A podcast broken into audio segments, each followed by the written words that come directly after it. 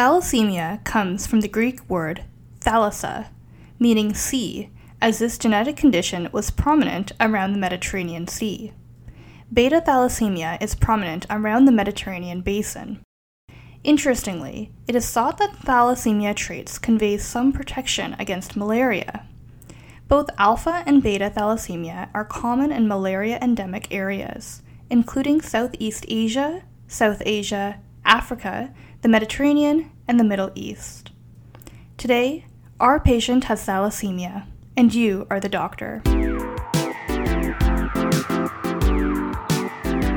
Welcome to The Internet Work, a podcast written by medical residents meant to serve you better on the wards and on call. Today's episode is titled Approach to Thalassemia. Time for a minute physiology.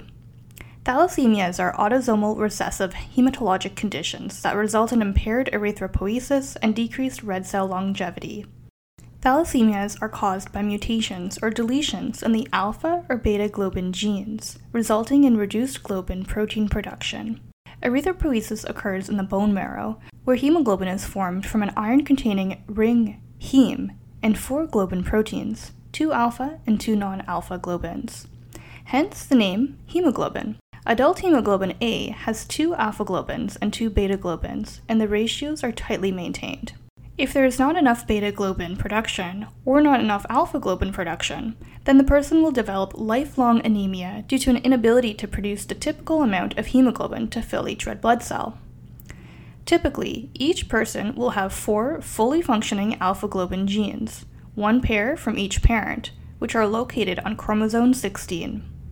Alpha thalassemia severity ranges from silent carriers to alpha thalassemia major, depending on the number of genes that are affected. Silent carriers are those with one of the four genes that is deleted or non functional. They tend to have asymptomatic microcytosis, whereas people with alpha thalassemia trait, two out of four genes functioning, have mild microcytic anemia.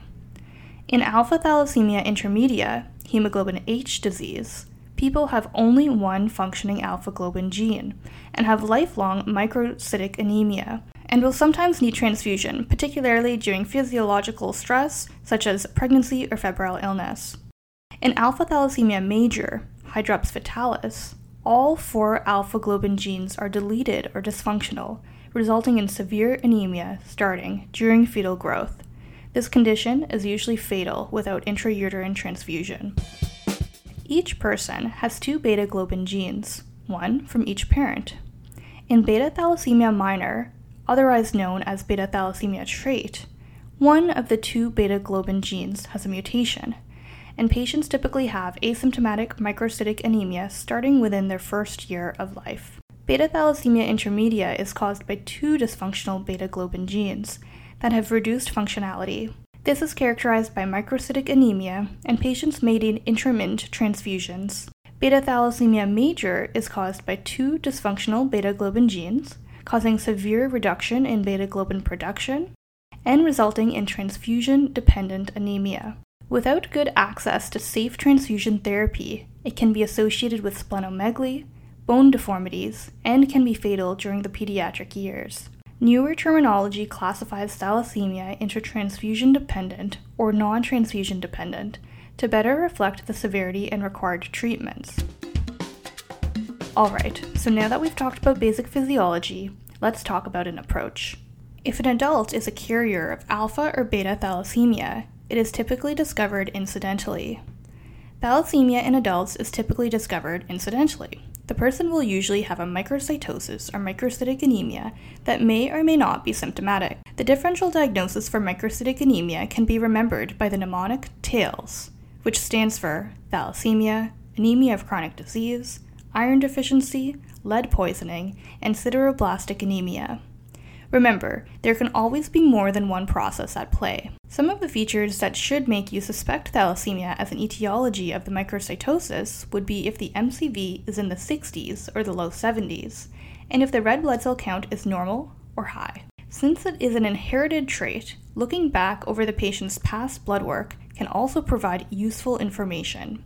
Have these abnormalities always been present? In most cases, people with thalassemia trait will not be acutely medically unstable due to their thalassemia. However, people with thalassemia intermedia or major may have more severe anemia and can have further drops in hemoglobin with physiological stress and require transfusion. Always start by assessing the patient's vitals, their ABCs, and whether they are in an appropriate monitored setting.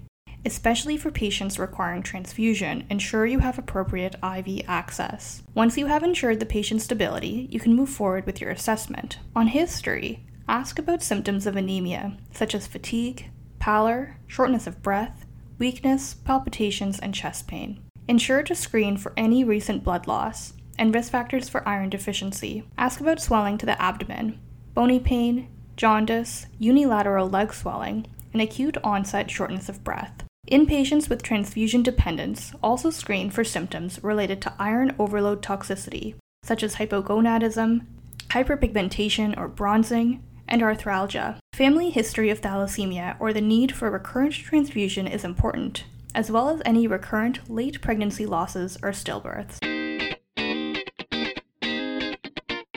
On physical examination, begin with inspection for pallor, jaundice, or scleral icterus. Complete a respiratory and cardiac examination assessing for cardiomegaly, tachyarrhythmias, and adventitious breath sounds. Perform a careful examination for hepatosplenomegaly, either through percussion of Traube's space or Castell's sign, and palpation for the liver and spleen edges. Inspect for bony changes, including maxillary hypertrophy, frontal bossing or bone pain at rest, with movement or to palpation. Carefully inspect for signs of thromboembolism, such as unilateral extremity swelling, erythema, and pain on movement. The initial workup for thalassemia includes a CBC and blood smear. These will show microcytosis with or without anemia. In 50% of cases, the RDW is within normal range. The blood smear often shows hyperchromic microcytic red cells and target cells. Iron studies can be added to rule out iron deficiency. In thalassemia, ferritin and transferrin saturation are usually normal or even elevated, which can indicate iron overload. Hemolytic testing, including reticulocyte count and unconjugated bilirubin, may be elevated and haptoglobin may be reduced, but Coombs test will be negative. Hemoglobin analysis through high performance liquid chromatography HPLC and hemoglobin electrophoresis and or genetic testing is required for definitive diagnosis of thalassemia. For thalassemia trait and non-transfusion dependent thalassemia, treatment is often not required. Disease education to prevent unnecessary future investigations and unuseful iron administration is beneficial. For patients with symptomatic thalassemia, intermittent transfusion may be needed, especially during times of physiological stress such as acute illness or pregnancy.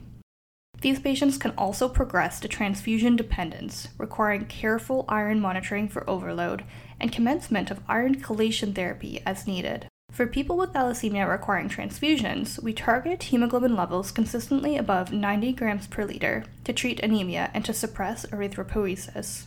If alpha thalassemia major is diagnosed in a growing fetus, in utero blood transfusion can help maintain hemoglobin until birth, and the child will continue to require lifelong transfusions every two to four weeks.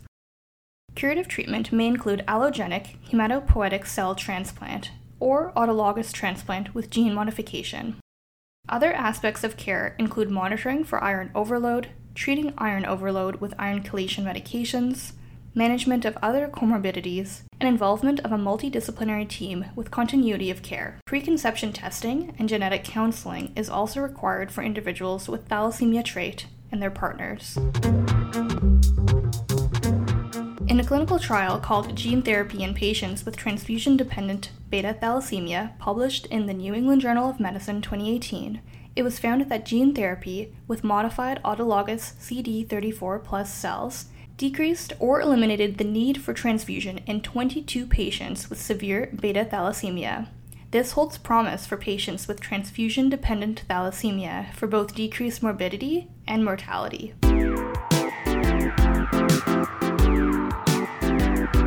Thank you for listening to today's episode entitled Approach to Thalassemia. This episode was written by Dr. Kate Lovatt, internal medicine resident, and reviewed by Dr. Madeleine Verhovsek, hematology, and Dr. Daniel Brandt Vegas, general internal medicine. The Internet Work was produced by Allison Lay and co developed by Zara Morali and Leah Karanopoulos. This episode was recorded and produced by Zara Morali. Music by Laxman Samantha Mohan. Please take a look at our website, theinternetwork.com, for an associated infographic. Thanks for tuning in, and we hope to see you again soon.